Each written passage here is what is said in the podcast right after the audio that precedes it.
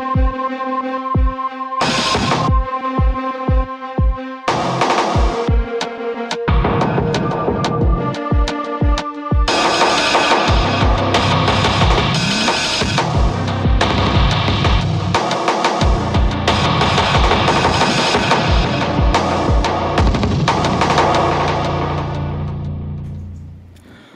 15.00 по Москве вы смотрите программу «Персонально ваш» на канале «Живой гвоздь». Я Константин Таранов, а персонально наш сегодня президент фонда «Петербургская политика» Михаил Виноградов. Михаил, здравствуйте. Добрый день. А приветствую и зрителей. Напоминаю, что вы можете писать комментарии и вопросы в чате по трансляции. Я за этим пристально слежу. А, и, конечно, буду передавать Михаилу вопросы, если они будут э, в уважительной манере, кстати, заданы. А, Михаил, вот в последние дни стало трудно находить заявление президента Владимира Путина на злободневные темы. А, ничего нет ни про вчерашние ракеты в Польше, ни даже про Херсон, хотя уже не один день прошел. Можете объяснить, почему так? Ну, на самом деле, не впервые, да, не один год мы видим, что наличие некого такого а, зазора между текущей повесткой и повесткой первого лица стал таким инстру... инстру... моментом не знаю, магии власти, что ли, что власть живет в некой такой особенной отдельной повестке – занимается некими более важными, более существенными, более глубинными а, вопросами, нет смысла требовать от нее а, комментария по каждому актуальному, даже экстремальному событию. Иногда она реагирует, реагирует оперативно. Для всего остального есть там пресс-секретарь президента, есть телевизионные ведущие, которые доносят полуофициальную позицию, которая вроде бы позиция государства, но особой такой политической ответственности за нее номинально нет. Если смотреть немножко глубже, то, наверное, есть два возможных объяснения, они очень разных, разные, но давайте их оба перечислим. Ну, первое объяснение, ну, некая такая растерянность, то, что российская власть два, два раза в течение года отмобилизовывалась, действовала в совершенно ином темпе в феврале и в сентябре во время мобилизации, собственно, после чего снова возвращалась в свой привычный такой инерционный, неспешный темп не соответствующей динамике всего, что происходит а на фронтах, ну, наверное, основания подозревать это есть.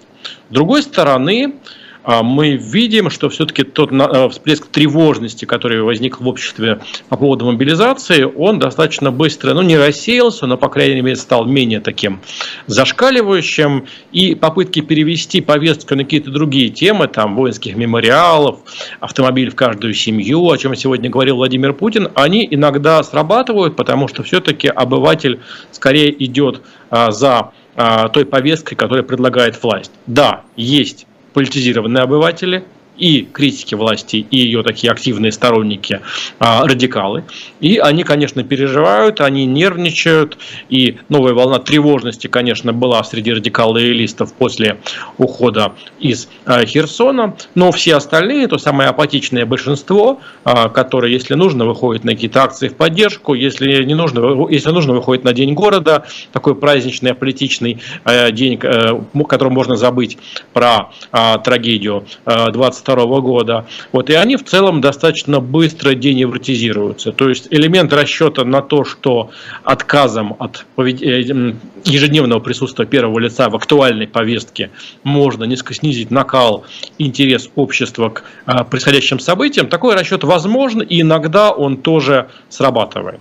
Да, конечно же, события последних дней ставят вопросы. Все-таки мы видим э, некую такую целенаправленную какую-то действие, серию, цепочку серии действий э, российской стороны, или мы видим самопрезентацию отдельных акторов, отдельных игроков, э, которые э, скорее напоминают о себе, запоминают, занимают собой некий вакуум, некие паузы.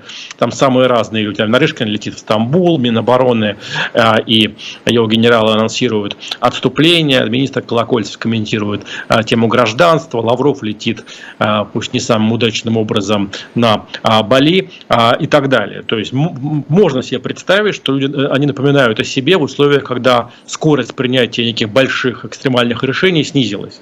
В то же время понятно, что там, первые лица не торопятся взять на себя ответственность за те или иные решения, в том числе решения травматичные для части сторонников власти, типа отступления от Херсона, а, сохраняя за собой свободу маневра а, и сохраняя у части сторонников ощущение, ожидание, иллюзию того, что сейчас придет Путин, и он скажет никакого отступления, ни шагу назад, никакого пораженчества, предательства, идем дальше, цели будут достигнуты.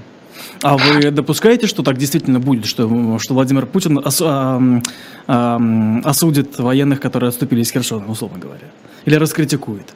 Ну, чем дальше происходит событие, тем быстрее забывается тема, тем ниже эта вероятность. Понятно, mm-hmm. что эта пауза, она позволяет при случае как-то подстраховать, ну, кого-то при необходимости экстренной подставить. Это часть политики, так э, бывает, все знают правила э, игры. Но чем быстрее все рассасывается и чем, собственно, становятся очевидные такие военно-стратегические результаты э, минувшей осени, тем вероятность этого снижается. Mm-hmm. А вы упомянули, что среди лоялистов э, наблюдаете тревожность. А как это выражается? Во-первых, тревожность, конечно, есть во всем обществе в чине осени. И ну, тем да. А среди лоялистов, в частности? История. У лоялистов возникают и признаки паники, потому что все равно, когда каждая прошлая неудача объяснена, решено, зачем это было сделано, или допущено, что это было частью плана, ловушки. А ведь это тоже можно допустить. Вспомните, когда анонсировано было первый раз отступление российских войск из Херсона, а это было довольно давно, даже украинская сторона говорила, что мы допускаем здесь ловушку, мы допускаем, что где-то нас кидают а, и так далее. Поэтому надежда на то, что власть знает, что делает, она, конечно, возникает. И когда происходит такое травматичное событие, конечно, возникает осторожное подозрение, что все, что говорили оппоненты, оказалось правдой, да, а все, на что мы надеялись, э, не суждено сбыться. И первые часы, дни с этим сложно смириться в каких-то намеках, заявлениях, действиях власти или там в обстрелах территории Украины ты ищешь себе э, какие-то основания надеяться, что все по-прежнему, что наши возможности безграничны, наша армия э, сильна, сильнее всех остальных, потому что, конечно, любому человеку разные взглядов очень тяжело корректировать свою картину мира, проще подзабыть те события, которые из нее выпали. Смотрите, а вот э, насчет армии, насколько она сильна, вот э, почти во всех э, записях, где мобилизованные жалуются на свои условия, мы видим обращение к губернаторам, глав регионам. Как правило, их там по фамилиям называют или по должности. Тем не менее, иногда они там берут пакет, который они получили от губернатора. Ну, в любом случае, это какое-то обращение к главам своих регионов. А можете сказать, почему они обращают, ну, вот в первую очередь, почему не к Шойгу, почему не к Путину, почему, не знаю, кому, может быть, к Суровикину, почему именно к главам регионов? Я бы не стал абсолютизировать этот момент. Да, губернаторы пытаются присутствовать в повестке, ездят к своим мобилизованным, а, демонстрируют, встречаются с семьями мобилизованных и так далее. А в то же время говорить о том, что губернаторы стали влиятельными игроками, на мой взгляд, преждевременно.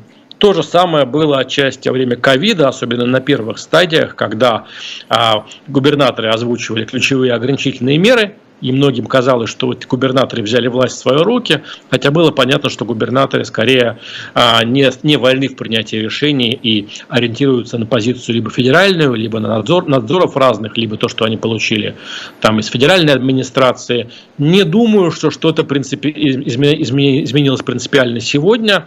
А, губернаторы ну, в чем-то отвлекают огонь а, на себя, и это совершенно понятно, но естественно, что войска им не подчинены, военкоматы им не подчинены, система Минобороны существует автономно, возможности губернаторов как-то повлиять на э, сбои, они ограничены, здесь больше зависит обычно от того, насколько губернатор имеет неформальные рычаги влияния или может найти какие-то деньги не самые прозрачные на решение а, проблем, или такой э, правильный губернатор, у которого все посчитано, все из бюджета, и которому гораздо здесь а, труднее а, выкручиваться. Не случайно некоторые губернаторы там какие-то слова отчаяния произносит о том, что других, других товаров на складе, на складе не было, но покупаете сами.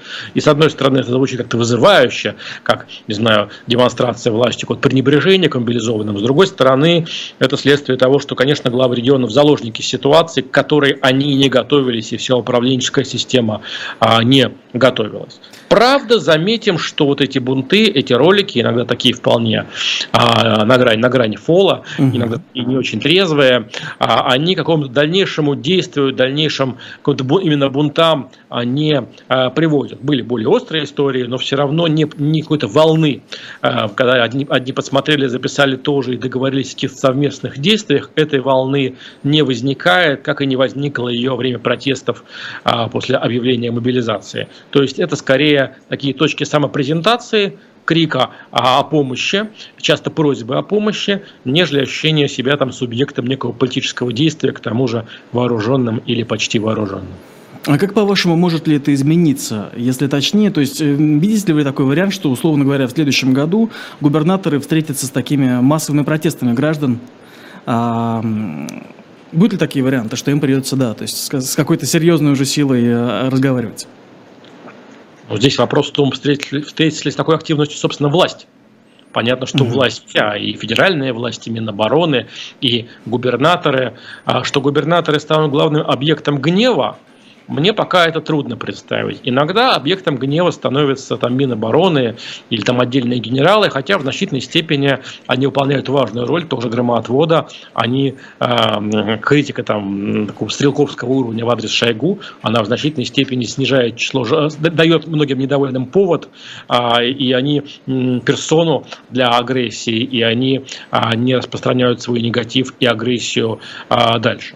Да, конечно, элементы усталости они будут, э, не могут не возникать, особенно в условиях такого ощущения не победы и там скорее отдаления победы, ее все большей а, призрачной, как, призрачности, как, не знаю, хрущевского коммунизма на горизонте, линия которого отдаляется а, по мере а, приближения. Поэтому какие-то спонтанные вспышки возможны, в том числе перерастающие какую-то большую волну а, негатива, но все-таки главная, наверное, ловушка, главные риски, а, как обычно в России, в действиях самой власти, в том, может ли она консолидированно, целостно выступать, а, поддерживать там самые радикальные или, наоборот, самые пораженческие шаги, к, которым она пойдет, или все-таки ощущение ослабления центральной власти по итогам года, ну, федеральной власти, я не имею в виду только регионами, ощущение, оно будет а, нарастать, поскольку действительно итоги а, всей а, операции, всей кампании 2022 года, они выглядят весьма размытыми. А мы наблюдаем ослабление федеральной власти, да?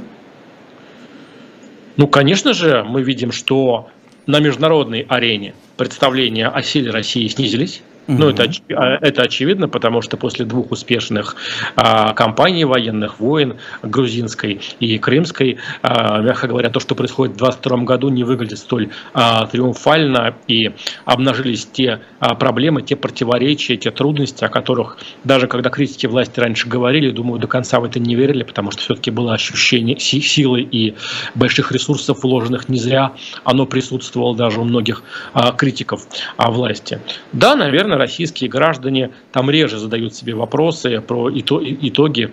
А, помните, была такая горькая шутка во время мобилизации, что мобилизованные э, армия почему-то не спрашивает, куда делась армия основная. Вот. Но, а, наверное, на уровне ощущений – вот это подозрение о том, что, возможно, что-то пошло не так и все идет, не все идет по плану, оно, конечно, у граждан присутствует. Они достаточно легко переключаются на другие вопросы, другие темы. Это не становится для них руководством к действию. Они готовы одобрить и продолжение военной кампании, и э, перемирие, замирение. Э, люди, в общем, го- ощущают по-прежнему готовность э, пойти за властью, куда бы она э, не э, вела но на уровне ощущений эмоций, конечно, подозрения о том, что а, и власть, и управленческая система, и армия оказались не так сильны, как они об этом заявляли, презентовали все годы, это ощущение тоже так просто никуда не исчезает. А это может быть серьезным ударом для власти?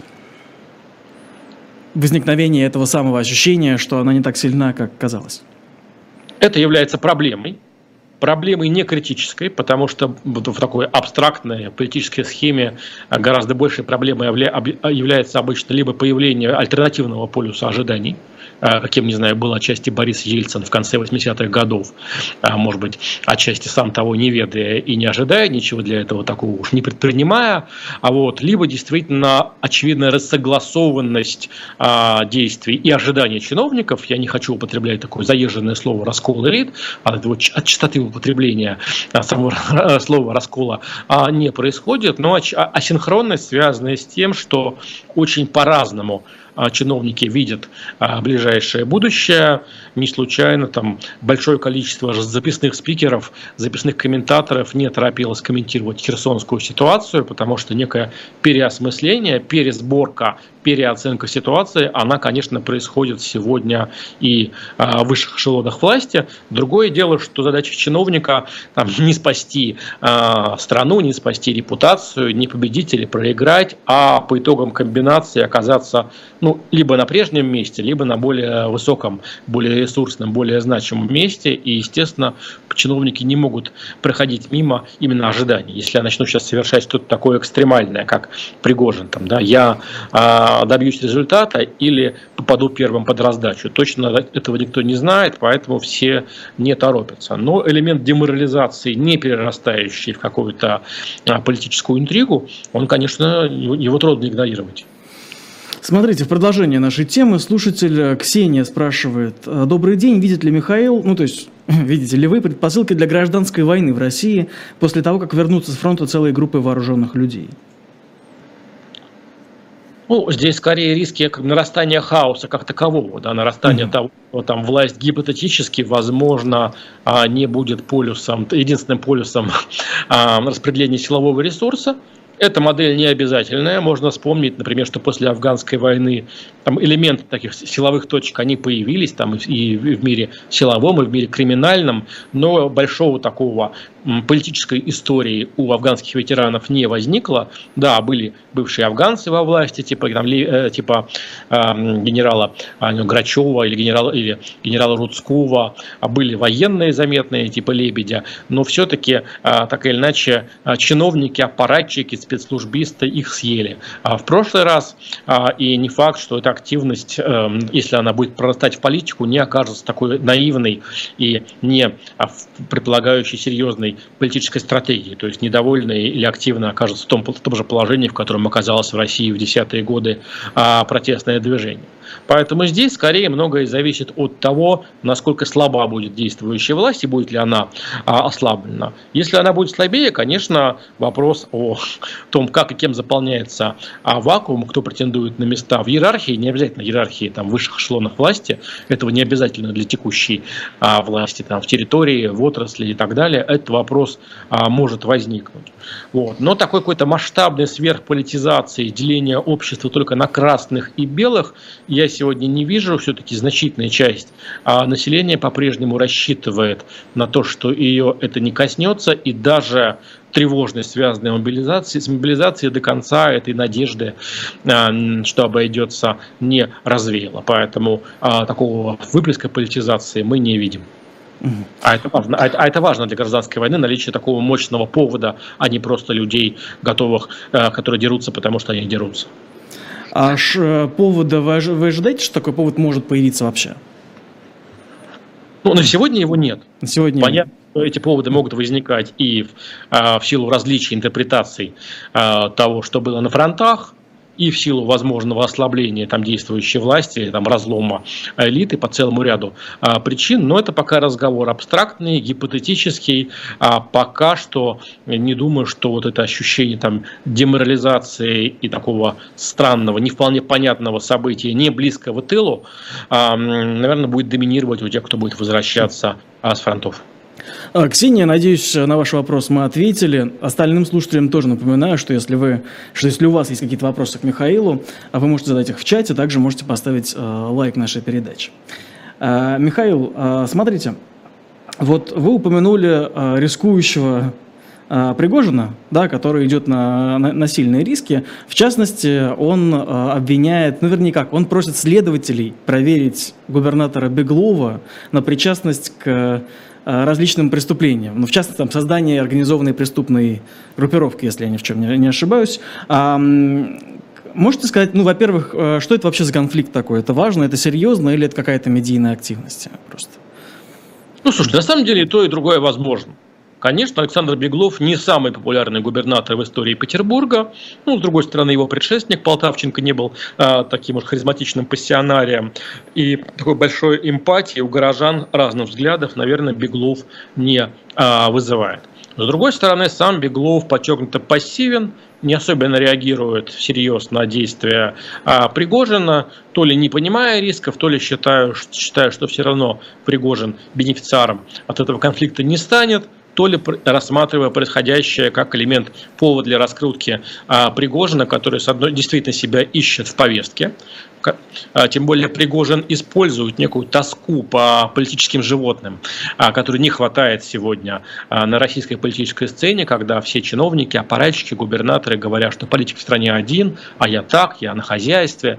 Конечно же, некая тоска, ностальгия по неравнодушным людям, которым не все равно, она существует у обывателей, повторюсь, довольно разных взглядов. Вследствие этого там ну, существуют элементы позиционирования Пригожина даже в нише Алексея Навального а, с критикой власти, с какими-то неожиданными действиями, способностью привлекать э, к себе внимание и удерживать его. А во благо это или во зло, ну, мы точно не знаем. Зависит от того, насколько сильна власть, где Пригожин э, самостоятельный игрок, а где он отводит, отключает, переключает внимание с других вопросов, показывает, что там российские лидеры не самые главные в стране радикалы, они скорее умеренные между такими экстремалами, там, Пригожиным, Стрелковым и пораженцами в кавычках. А все это возможно. Четкого, ну, то есть, наверное, с точки зрения классической двойной сплошной и представлений о границе допустимого, а, Пригожин неоднократно а, ее пересекал. Но ее там время от времени пересекает, наверное, а, и Рамзан Кадыров, и ничего ему особенно за это не было. Поэтому есть фигуры, которым в российской политике позволено больше, чем всем остальным. Но споры о том, самостоятельная, серьезная э, фигура Пригожин, если да, он скорее может объединить вокруг себя часть истеблишмента или скорее отталкивает, скорее вызывает у тревогу у спецслужб, а, у других монополистов на насилие, у а, Минобороны. Это та дискуссия, которая далека от завершения. А, вы упомянули, что Беглов, возможно, не полностью осознает риски в отсутствие реакции на поведение такое Пригожина. А можете сказать, какие риски есть у Беглова в этом случае? Чем ну, мы, не, мы как бы не знаем масштаба степени гарантии того, что он остается в своем а, кресле. Ну, риски, наверное, связаны с тем, что э, выступление э, Пригожина, с одной стороны, поднимает ту волну э, негатива в отношении Беглова, которая, конечно же, есть среди петербуржцев, но часто не находит такого большого повода для выплесков. То есть причин вроде много, а чтобы люди заговорили, им часто нужен повод, ощущение того, что власть ослабла или что возможны э, какие-то перемены. Ну и понятно, что Петербург это привлекательное место, привлекательная э, территория, которая интересна самым разным элитным группам, тем более большинство ключевых федеральных игроков имеют петербургские корни, и, в общем, им интересна ситуация там, а вот начнутся какие-то серьезные а, элитные сдвиги.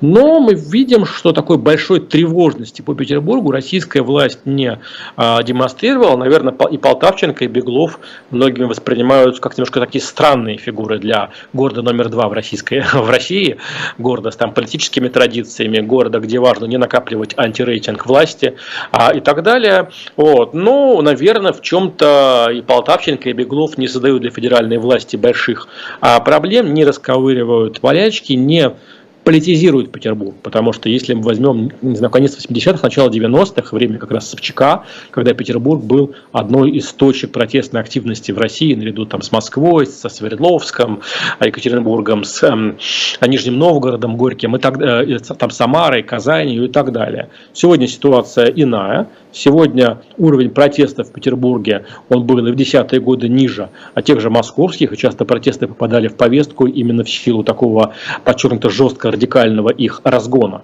нежели в силу, собственно, масштабности э, протестного движения. Да, возникают точки для сборки и политические, и градозащитная тематика и так далее, но все-таки сегодня Петербург а, там, многими даже в большей степени на политической карте воспринимался скорее не как там точка номер два город столица трех революций, а как такая столица российской провинции, а, в которой все-таки доминирует такое обреченность и э, принятие существующих политических реалий, нежели а, наличие ожидания от себя о том, что мы придем, все поменяем, все изменим. И в этом плане Беглов ну, достаточно удачно моделирует ситуацию, не будучи, повторюсь, пассионарием, харизматиком, вот, но и не является такой э, фигурой, э, которую все, все обсуждают так же активно, широко, как обсуждают э, там Пригожина или Шойгу. Мы можем прогнозировать появление еще таких фигур, как Пригожина, даже если не в таком в общем значении, а, например, просто фигур, которые бы также тыкали губернаторов разных регионов. Я вот не могу представить, чтобы, вот, не знаю, там где-нибудь еще в трех-четырех регионах появились люди, а, которые бы также выступали против руководства. Ну, понимаете, люди, во-первых, меняются или меняют их задачи. Еще недавно мы не могли себе представить такого бойкого блогера, как Дмитрий Медведев, и от него, а, мало кто этого ожидал. То есть, с одной стороны, все-таки люди соскучились по политике, и кто-то из них, а кто, ну, все равно часть истеблишмента люди амбициозные, люди, считающие, что они достойны большего, способны на большее, и здесь никто не застрахован от появления неожиданных, непредсказуемых а, фигур, которые смотрят на границы дозволенного. С другой стороны, понятно, что и возможно появление таких искусственных а, проектов, которые позволят забыть о там, прежних лидерах оппозиции и протеста, или наоборот, оттенить там Пригожина или кого-то еще. Вот, потому что интерес, любопытство а, в отношении а, политических фигур, оно, конечно, все равно в обществе со, а, сохраняется. Другое дело, что интерес вызывают сегодня не люди, которые что-то произносят, потому что ну, все, что можно было, уже давно пообещали да, и придумали, а те, которые создают ощущение действия. Вот Пригожин, э, где там миф, где реальность можно спорить, но ощущение некой деятельности, действия и неравнодушия он а, создает, и он, этим он интересен. Поэтому в российской политике сложно, собственно, не выступ... ну, говорить несложно, писать э, твиты или там э, посты несложно. Сложно создавать ощущение, иллюзию э, действия, ощущение полюса а именно ощущение полюса и делая полюса, а, притягивающего энергию и создает энергию политик как такового, создает политиков, а, который не, э, интересен не только когда он э, говорит, но и когда он молчит, когда он бездействует. Все спрашивают, а, где он находится. Вот в начале разговора спрашивали про Путина, а там где Путин, почему он молчит. И это примета политика, там можно спорить, а, там удачного, неудачного, но это следствие того, что от Путина ожидают именно политической позиции. А людей, которые умеют это и любят в российском истеблишменте не так много, но их количество никогда не доводится до нуля. Это невозможно. Угу. А есть ли такие губернаторы, которые играют такую роль, которые обладают таким же ореолом? Ну, пока в публичном пространстве скорее нет. И губернаторам приходится делать вид, что мы технократы, мы чиновники, мы государевые люди и все такое. Хотя, естественно, любой губернатор, особенно проблемного региона, имеет опыт э, выхода из непростых ситуаций, непростых конфликтов, часто нерешаемых. А, тот же ковид а, в известной степени закалил большое количество губернаторов, потому что решали они не так много, но все равно масштаб а, такой политической и социальной ответственности был а, весьма а, значителен. Сказать, что кто-то из них дозревал подозреваю, то есть есть, не знаю, губернаторы, которым важно быть присутствие, э, присутствие в медиа, медиазависимые. Часть из них показывала себя там приездами на фронт, типа Кожемяка в Приморье или а, Хабирова в Башкирии. Вот, часть а, занимала какую-то такую ну, заметную публичную позицию, но в целом пока, думаю, главы регионов исходят из того, что это не очень приветствуется, это не очень полезно а, там, для карьеры, а, а многие губернаторы, ну так или иначе ждут, когда их заберут, обра- заберут обратно, заберут на федеральный уровень и не ощущают до конца, что регион, которыми они, возглавляют, это такой актив, такой ресурс, площадка, а, с, а, с которой можно а, заявлять и действовать, вести мощную, большую федеральную политическую интригу. А давайте тогда к последнему вопросу о такой более-менее внутренней политике, ну, по поскольку в чате э, мало кого интересует тоже. А, скажите, насколько я вижу, из публичного пространства полностью пропала еще одна такая, можно сказать, ветвь власти полпреда президента. А такое впечатление, что они, ну, они куда-то задвинуты, то есть, что их ну, просто их нет. Я, я, я не могу даже вспомнить уже, я специально сейчас вспоминал фамилии этих людей. А куда делись эти люди? У них они выполняют какие-то функции сейчас до сих пор? Я боюсь, что, возможно, слушателям придется разъяснять, кто это, потому что а, по предах, конечно, а, забыли. Есть там в России федеральные округа, и как бы формально такие смотрящие за губернаторами, вот, самые разные люди, часть имен вообще мало известно в повестке. Кто-то обнаружит для себя, может быть, из сторожилов, что Владимир Устинов, бывший генеральный прокурор, до сих пор а, полпред в Южном а, федеральном округе. Но я подозреваю, на мой взгляд, институт полпредов в целом не состоялся те ожидания, что это будет какой-то мощный а, ресурс который, э, и люди, которые будут брать на себя ответственность, ожидания не оправдались. А без взятия на себя ответственности, в том числе публичной, конечно, ты полновластным э, хозяином территории, наверное, никогда не будешь. И в последние... А полпреды разные, они по-прежнему довольно разные, но в целом, э, несмотря на то, что каждый раз возникает ощущение, что институт будет перезапущен, будет какой-то рестайлинг его, а, реновация. Этого не происходит, и по-прежнему на полпредские места назначают либо пенсионеров, такой уход на пенсию почетный, потому что статусная позиция там, с охраной, со всеми делами, или людей, которые как-то пересиживают какой-то момент в карьере, переводятся с федерального а, уровня, поэтому точками ожидания они не являются. Я думаю, что даже если мы там даже москвичей спросим о том, кто попрет в центральном а федеральном округе, я думаю, ну, слушатели, которые не гугля назовут, назовут своего полпреда в своей территории, их довольно немного. Поэтому это, ну, как, знаете, есть э, же институты, которые э, имеют высокий статус, но не играют большую роль. Есть Совет Федерации которая вроде бы и есть, но собирается, уважаемые люди, на хороших машинах, но таким политическим субъектом не является. Есть Конституционный суд, тоже, казалось бы, значимая э, структура, но э, которая старается о себе лишний раз не, не напоминать и скорее солидаризируется с действиями других ветвей э, власти по наиболее острым вопросам. Наверное, та же самая история э, случилась и с полпредами, они скорее элемент вертикали э, чиновничий, э, нежели э, институт, который может притягивать на себя ответственность или огонь, или гнев, негатив. А, такого почти нет, хотя, повторяюсь, полпреды довольно разные. Угу. Хорошо, перейдем тогда дальше. Закончился саммит э, Большой Двадцатки, G20. Как, как вы его оцениваете? Наверняка там обсуждалось много важных вопросов, которые не попадают в российскую повестку, а просто в силу того, что у нас 2022 э, год год такой моноповестки, естественно, нам всем кажется, что, не знаю, когда встречаются американские, китайские лидеры, они обсуждают только Россию и больше ничего, ну и, может, какую-то какую торговлю между собой.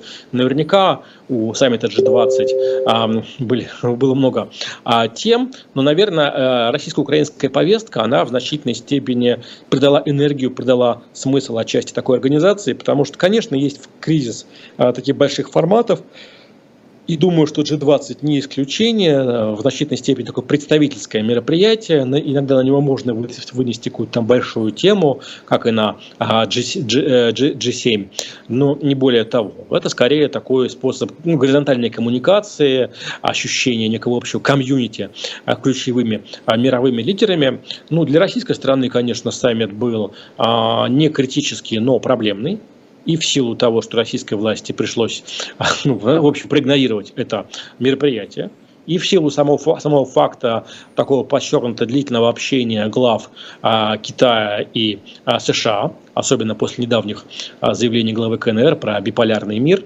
вот ощущение, что а, бенефициаром разговора о многополярном мире стал прежде всего а, Китай, наверное, ощущение есть. А, Предположение о том, что а, Китай окончательно сольет и разменяет а, Россию в обмен на что-то еще, в обмен на снятие торговых барьеров в отношениях США, они, наверное, не оправдались. То есть по-прежнему Китай, конечно, точка возможного, скорее риска, чем опоры. Где-то, как и Турция, можно опираться на то, что Китай отстраивается от западных а, стран, говорит об особой позиции, там больше слышит в Москву, Москву правильнее голосует в, в ООН.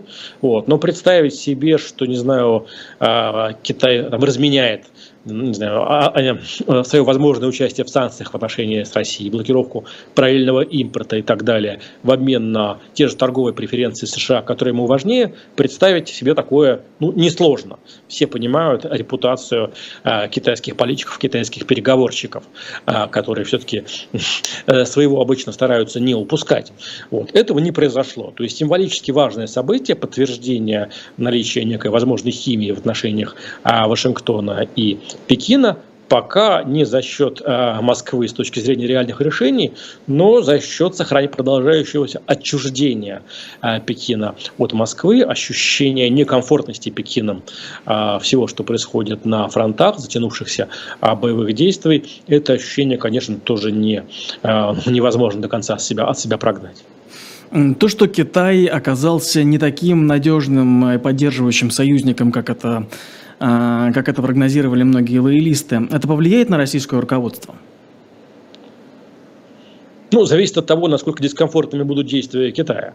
Конечно же, три таких ключевых альтернативных союзника, а, которые у России последние годы высматривались, партнера, союзника, а, э, Китай, Турция и Иран, все всегда имели репутацию крайне тяжелых переговорщиков – таких э, мощных манипуляторов, а, и а, тем более, что все-таки мощного увлечения российской элиты, российской э, повестки в проблематику, что э, Китая, что Турции, что Ирана никогда не происходило, там и роста спроса на китаистов или там а, востоковедов тоже не происходило, а все-таки у той стороны было ощущение, что в обмен на символические шаги в адрес Москвы можно получить какие-то серьезные реальные уступки, а, коммерческие, ценовые, стратегические, политические. Это ощущение всегда было, что Москве а, результат переговоров нужен больше, чем а, второй стороне. И это, наверное, не сюрприз.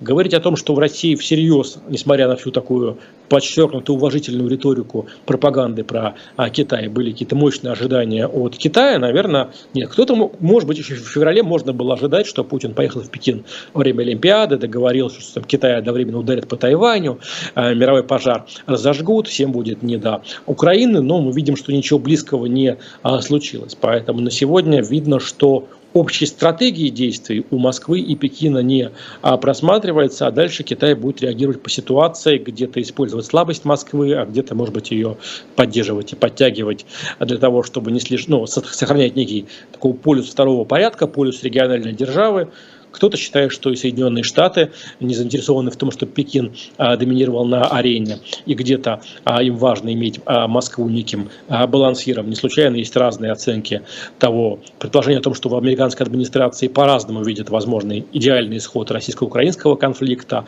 Вот, поэтому это политика, в которой много стран, много участников, тема она интереснее, но мы, конечно, упрощенно воспринимаем неизбежно в силу специфики 2022 года, поддерживают, поддерживают Россию в том или ином этом вопросе или кинут ее. А, смотрите, несколько днями ранее Генассамблея ООН приняла резолюцию, а, которая предполагает выплаты репараций Украине. Вы можете себе представить ситуацию, при которой действительно Москва выплачивает, а, собственно, Киеву репарации? Ну, исходя из середины ноября, нет. Угу.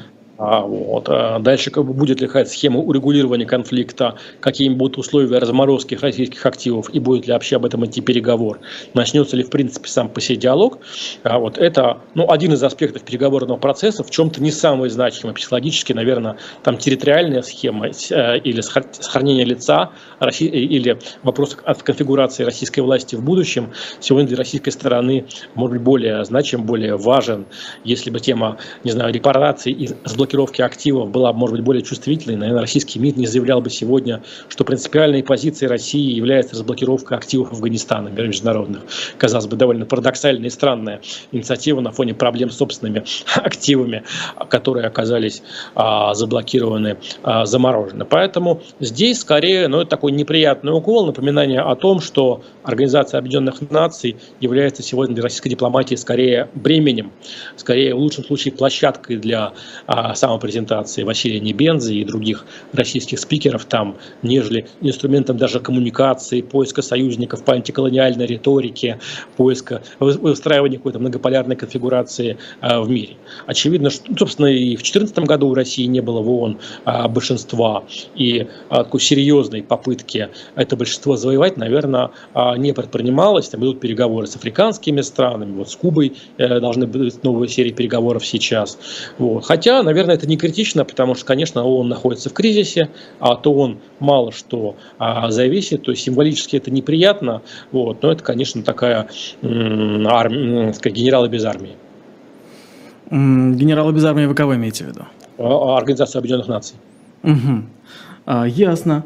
А, смотрите, а в целом, а, в целом, а, мы же постоянно там выступаем, да, у нас выходит тот же Небензи и говорит, про комаров, которые, ну, значит, про этих самых генетически модифицированных да, комаров или как там измененных. А, есть ли сейчас страны серьезные, которые воспринимают Генеральную Ассамблею ООН как, Ассамблею ООН как, как, как некий серьезный инструмент? Влиятельные страны. Ну, да. ООН – это скорее место создания поводов. Вот Израиль последнее время достаточно активен в связи с голосованием Украины и других стран по ежегодной резолюции, осуждающей Израиль.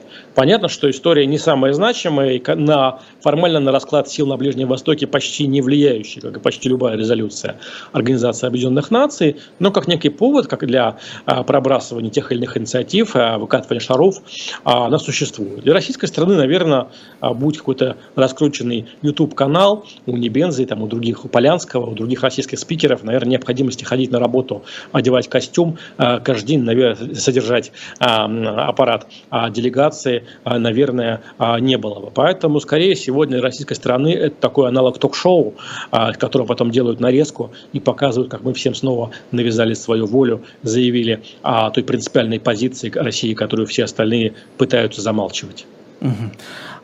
Если в целом, да, ток-шоу, о котором говорят про репарациях, да, эти репа... могут ли вообще в России появиться силы, которые всерьез будут э, обсуждать эту тему?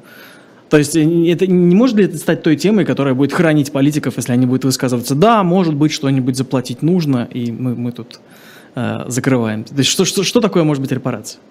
Я думаю, что на сегодня эта тема не воспринимается ни обществом, ни политиками как достаточно серьезная на сегодня. Угу а, потому что всем представляется, что а, ну, там, ну, может быть, будет ничья по итогам конфликта, сохранение какого-то статус-кво. А, вот, поэтому а, сегодня об этом, наверное, всерьез рефлексировать люди не готовы, и это не становится ни а, там, ресурсом, ни бременем большим для политики, который произносит. То же самое, что говорить, не знаю, будет ли после а, военных действий России план Маршала, да, а, или не будет. Эта история кажется довольно призрачной, отдаленной и не вытекающей, по крайней мере, из сегодняшнего расклада сил. Да, изменившегося расклада сил, но в котором а, Россия продолжает демонстрировать такие претензии на а, суверенность. А поэтому, собственно, и в России, мне кажется, конечно, для российской, российской дипломатии, российской власти комфортнее было бы, чтобы такой резолюции не было, но она появилась вчера, в день, когда одновременно были там падение ракеты в Польше, обстрелы украинской территории, погибшие в Белгородской области. И, наверное, темой номер один эта резолюция ООН в России вчера не стала. А есть ли вообще в России члены эстаблишмента, да, представители его, а, которые выступают за окончание а, ну, специальной военной операции? Ну, понимаете, был же такой анекдот в свое время про демократический централизм в советское время. Это когда каждый по отдельности против, а все вместе за. А, конечно же, ситуация войны, э, войны, войны, военных действий, боевых действий, она не очень комфортна, никто к этому особенно не готовился. А, ну, управленческая система тоже не была готова а, к мобилизации, поэтому ну, ощущение рисков, проблемности, бремени а, там, военных действий, боевых действий, а, оно присутствует. Ощущение издержек, оно тоже есть, хотя все-таки пока издержки и экономические, и социальные оказались ниже, чем можно было прогнозировать из января. А общество демонстрирует такую, ну, не то что сверхлояльность, но покорность и такую обреченность на готовность согласиться с любым а, решением, вот, но некая, о чем мы говорили, асинхронность скорости работы управленческой машины и скорости развития реального события, она, конечно, не может не ощущаться ни наблюдателями, ни, сами, ни самими decision-мейкерами. И, и что дает это ощущение? Как, как это влияет? Ну, это на сегодня дает дискомфорт, э, невроз, попытку ситуации пересчитать, но а, не побуждает к какому-то политическому действию, политической интриги. Скорее, а, все ожидают ошибок возможных конкурентов, в том числе и внутренних конкурентов, внутриаппаратных, а, нежели занимаются созданием тех самых полюсов, о которых мы говорили. Смотрите, вы упомянули, что начало военных действий не так сильно повлияло на управленческую систему, а вернее не так сильно по ней ударило, как это ожидалось. То есть мы уже подходим к концу года, и мы не видим а, какого-то действительно серьезного глубокого кризиса и серьезной нехватки чего-либо, а, каких-нибудь провальных регионов и так далее. Скажите, вот лично у меня возникает ощущение, что тогда система готова, ну, уже примерно ко всему. Ну, то есть, что вообще может действительно ударить уже по этой системе? Просто потому что она сейчас действительно выглядит очень стабильной, гораздо более стабильной, чем а, на нее могли бы. То есть, если бы нам сказали, да, сколько там, год назад, вот уедет почти миллион, ну, мы не знаем, сколько уехало, да, ну, там, сколько из них вернется и так далее.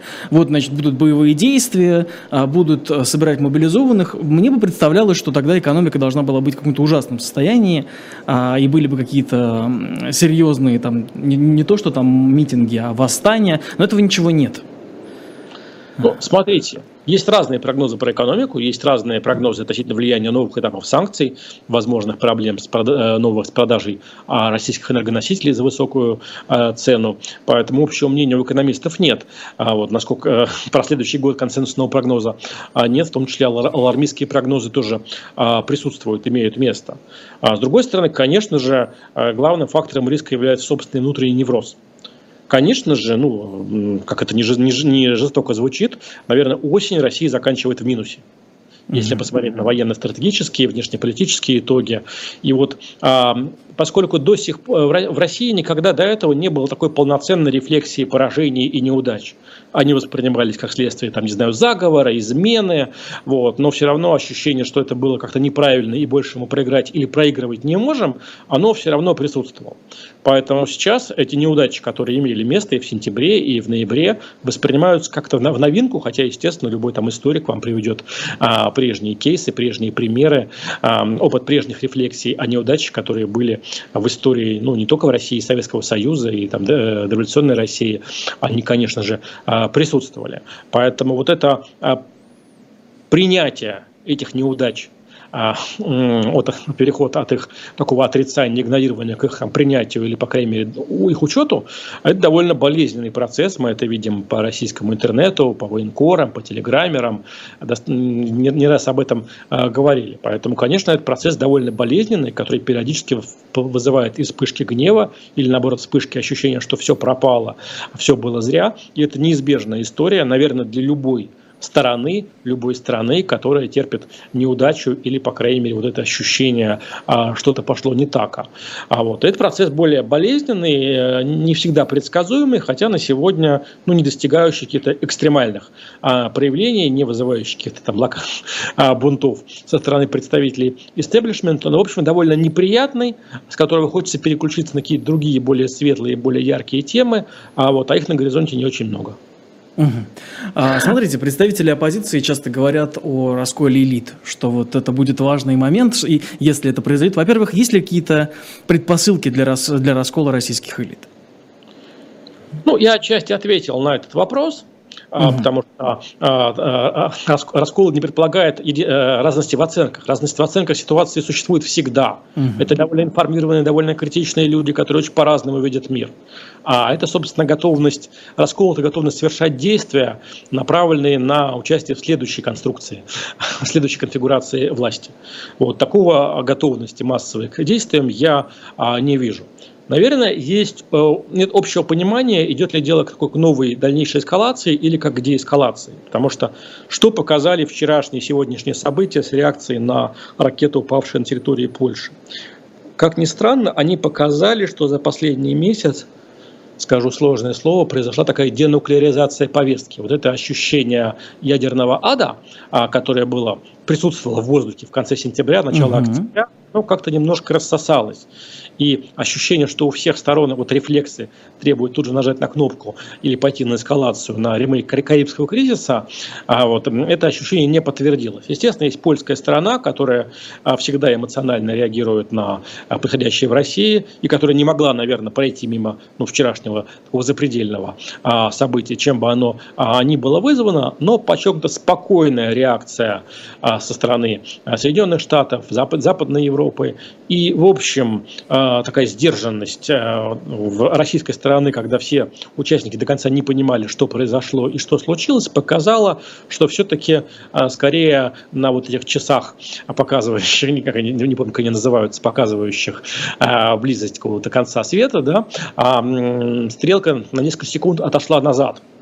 А, вот, поэтому, но нет четкого, э, с другой стороны, какой-то и развязки пока не планируются, и слухи о том, о каком-то разменах, о договорниках, о переговорах тайных, там, о миссии там, пастора Шлага или кого-то еще, они периодически возникают, но по большому счету всерьез ничем не подтверждаются. Нет подтверждения, что та сторона а, готова идти на какие-то большие размены или а, паузы. Поэтому непонимание все-таки, а, это, это деэскалация, которая случилась в октябре, когда, как ни парадоксально, удары вот этими дронами по Украине, они скорее снизили ожидания именно ядерных ударов, даже тактических. Вот. Идет ли дело к некой разрядке или, а, как в каком-то триллере, нужно след, ждать а, следующего какого-то а, еще более травматичного, драматичного эпизода, чем были предыдущие. Вот этого понимания нет, это, конечно, всех немножко нервирует. Угу. Смотрите, это к продолжению нашего разговора. Вот тут пользователь Sunride пишет «Элита расколет кувалда». А, не буду говорить, что это связано, но однако действительно может ли э, господин Пригожин привести к тому, что э, представители российского истеблишмента поссорятся? То есть, что кто-то подумает, что все-таки ну, так, так, так нельзя, что это нарушение правил игры? Ну, абстрактно, конечно, может. Но признаков того, что это происходит или может произойти в самое ближайшее время, я пока не вижу. А какие бы это могли быть признаки? Куда смотреть? Если, если кому-то это интересно. Ну, мы видим, что все равно для российского истеблишмента остается цен, э, ценность существующей конструкции. Там, повторяюсь, они могут по-разному оценивать разные там персоны, но угу. когда весной, летом говорили, что у российской элиты есть два главных страха, страх поражения и страх победы, наверное, оба эти страха никуда не а, исчезли. И вот это ощущение такой неуютной ничьей, в которой твоя позиция ухудшается, но пока шансы на а, ничью у гроссмейстера достаточно серьезные, оно более понятно и оно ну, скорее пока на сегодня сплачивает. Вот. С другой стороны, конечно, ты ждешь от любого своего конкурента каких-то неконвенциональных действий, которые либо будут направлены против тебя, либо какое-то нарастание эм, на расшатывание всей конструкции э, властной, э, и поэтому все пристально э, смотрят друг на друга, но, в общем, никто не, особенно не дергается, и в лучшем случае берут паузы, набирают рот воздуха в ситуации, когда э, хочется говорить но ты, или действовать, но ты понимаешь, что не стоит.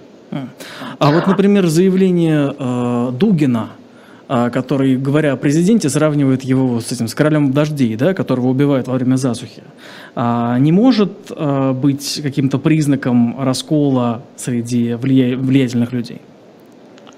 Ну, слушайте, это как мы говорили про ООН. Дугин же сам не политический автор. Это угу. такой фрик, вокруг которого иногда можно разыгрывать ситуацию, когда он становится более заметен, э, наоборот, от него скорее отшатываются, потому что начинают смотреть его статьи, его книжки и видеть, что это очень экзотическая картина даже для российского истеблишмента, готового к радикализму, но, в общем, а, не вполне, э, не, вполне, не полностью сошедшего с ума. Вот, поэтому я думаю, что как бы Дугин заявил, обозначился, но не более того, как Стрелков, там, заявления Стрелкова звучали в ту или иную пользу, но э, в ту или иную сторону, но принципиального воздействия на а, политический процесс не а, оказывали. Поэтому я думаю, что да, если даже кто-то считает, что через Дугина посылают какой-то сигнал, то это такой сложный, запутанный э, сигнал, нацеленный скорее на то, чтобы запутать, кто его э, э, сказать, дал, нежели на то, что тут всерьез отреагируют на эту инициативу и появятся какие-то приверженцы Дугина, погружая нас в какие-то реалии 1916 года. А вы вот назвали его фриком, да? А, вообще, в целом, когда говорят о представителях российской власти, а, принято говорить, что ну вот э, в целом там, значит, слушают каких-то иногда шаманов, а, астрологическими прогнозами пользуются и так далее и тому подобное. А, то есть там все-таки какие-то такие практики эм, имеют значение или нет? Вы когда-нибудь слышали, так, чтобы действительно кто-то у нас принимал решение в зависимости от не знаю, расклада карт Таро или что-то вроде того? Ну, все мы временами слушаем Валерия Соловья, а, а, его оценки и а, прогнозы.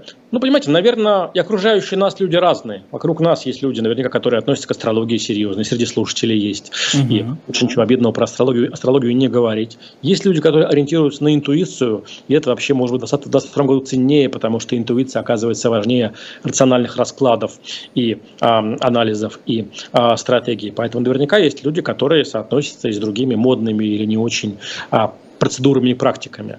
Вот. Но, опять же, а, информация о том, что это все а, всерьез, скорее такие больше, не знаю, восточные тактики единоборств, взять паузу, момент, когда тебя ждут удара или приготовления. иногда это срабатывает. А, то есть какие-то школы восточной борьбы, нежели такой полноценные вот эти медитации или разговоры с духами умерших. А сами не встречали таких случаев, чтобы э, главы регионов или кто-нибудь, кто помогает им принимать решения, руководствуются такими вещами? Возможно, мне повезло с, круг, с кругом общения. Mm. Или не повезло, кто знает.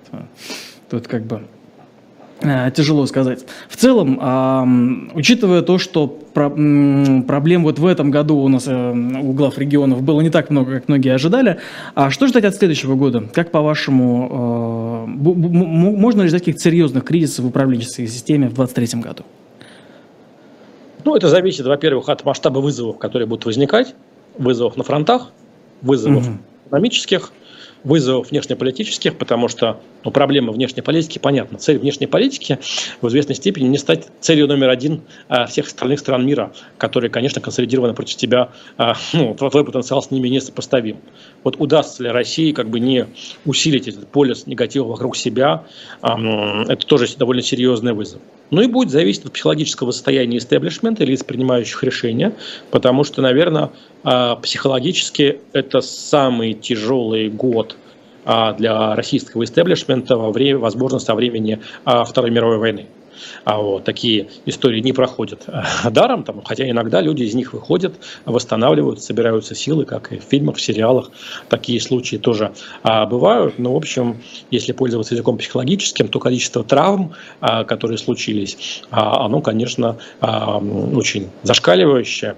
Опять же, ну, не критично, можно было бы ожидать большего, можно было бы и большей паники, и большей тревожности, но все-таки то достаточно расслабленное состояние, в котором были элиты последние годы, они как бы с, темп, с темпами, э, с интенсивностью событий 22 года, в том числе событий негативных для а, власти, они не очень а, соотносятся. Хотя, повторюсь, альтернативного полюса сборки нет, а, раз, разлома там элит, а, раскола элит нет, элементы стрессоустойчивости появились, но эта стрессоустойчивость скорее обеспечивается паузами там, и бездействием, нежели там, антикризисным штабом, который ежесекундно принимает новые оперативные антикризисные решения. А почему этот раскол так и не появился? Было принято описывать российское руководство а, как людей, очень сильно связанных с Западом и западной жизнью, да, то есть упоминали их родственников, имущество за рубежом, по крайней мере, оппози- оппозиция часто говорила, да, и если этому верить, то возникала картинка, что, да, что российский чиновник – это а, человек очень зависимый от Запада. Вот сейчас они от Запада отсечены. Что, что может им поднять настроение, и почему оно так окончательно-то и не упало? Ну, слушайте, каждый поднимает настроение по-своему, там, да, это вопрос личных а, практик. Вот, но ощущение того, что а, из прошлых ситуаций как-то выкручивались, и из этого выкрутимся, опыт жизни подсказывает, что такое возможно, mm-hmm. это ощущение, которое, конечно, у части есть. Кто-то считает, например, что все равно ядерный пепел, я бы сказал, что ожидания ядерной войны среди российского чиновничества, они выше, больше, чем среди экспертов, наблюдателей или рядовых обывателей. Я надеюсь, что они ошибаются, но, тем не менее, многие объясняют объясняют происходящее таким образом. Как вы помните выступление Путина, где они все собрались в одном месте, и все очень отмечали, что многие из собравшихся выглядели а, неспокойно. Это ровно из-за этих ощущений? Или какие-то есть другие причины? Ну, слушайте, как принято говорить в конце каждого года, это был тяжелый год. Mm, это несомненно. И тяжесть этого года ощущалась еще, видимо, видимо, в сентябре, скорее всего, вы говорите о сентябрьском мероприятии. Угу. А, ясно. Смотрите, а, в целом, как показывают... А, давайте так, хотели бы вы сейчас быть губернатором российским? Мне вообще кажется, что э, наблюдать за политику интереснее, чем э, в нее играть, подобно как спортивным комментатором футбольно быть интереснее, чем быть футболистом. Можно mm. играть, играть сразу за всех. Ну почему же? Есть же наверняка какой-нибудь азарт в принятии решений. В самой ставке, то, что эта ставка касается тебя, а не кого-то еще. Не то, что у меня не было возможности в жизни пойти на госслужбу, как-то обошлось, и я не жалею. Угу. А в целом губернатор сейчас завидная или незавидная должность? Ну, по-разному, с точки зрения статуса и карьерных перспектив, если исходить из того, что не будет какой-то большой катастрофы, да, но это неплохая площадка. С точки зрения такой политической субъектности, возможности повлиять на все процессы, которые происходят в регионе, на экономику, на силовиков, на общественное настроение, конечно, это часто ну, заложник целого ряда ситуаций федеральных и раскладов. Вот, поэтому, наверное, это относительно успешная а, карьера, но каждый успешный чиновник точно не знает, нынешняя должность для него это некий такой актив или а, проблема и неликвид. А могут ли они стать э, потом теми козлами отпущения, на которых ну, все, все повесят? То есть, как мы сейчас видим, да, много мобилизованных считают, что это вот губернатор должен был как-то обеспокоиться о термобелье, бронежилетах, носках, да, какими-то печенье. То есть, вот именно их упоминают. А у них потом из-за этого не может быть проблем, в том числе репутационных? Я бы не стал преувеличивать, все-таки в силу того, что губернаторы не являются такими уж субъектами и не являются абсолютно узнаваемыми на своей территории фигуры, я не думаю, что если маятник катнется в другую сторону, в сторону негатива к власти, губернатор э, в глазах э, негативно настроенных граждан будет достаточный э, объектом, достаточным поводом для выплеска всех своих сумм эмоций, которые копились за этот год, которые накопились невыплеснутые за последние несколько лет со времени ковида. Я думаю, что губернатор здесь будет мало интересен. А кто будет интересен? Ну, Если конечно, это, это, это, конечно, федеральная власть, но там тоже есть свои громоотводы и а, своя стрессоустойчивость. Но масштаб ее не очень понятен. А какие громоотводы? То есть кто, кто будет виновный, мне интересно. Шойгу может стать громоотвод? Может. А может не стать, потому что, в общем, он особенно а, в, с флагом во главе, во главе а, колонны никогда не шел. А, хорошо, э, спасибо вам большое, Михаил, что были э, с нами, ответили на вопросы да, в течение часа. Напомню, был, был, это был Михаил Виноградов, президент фонда «Петербургская политика». А, да, спасибо еще раз, да, всего хорошего, Михаил. Вот, э, прощаюсь также и со зрителями. Напоминаю, что расходиться пока повода нет. Уже через несколько минут а, будет программа «Особое мнение» журналиста Сергея Пархоменко. А, его российские власти признали иностранным агентом. Еще через час на ваши вопросы уже ответит Алексей в программе «Слух и эхо». Всем всего хорошего. До свидания.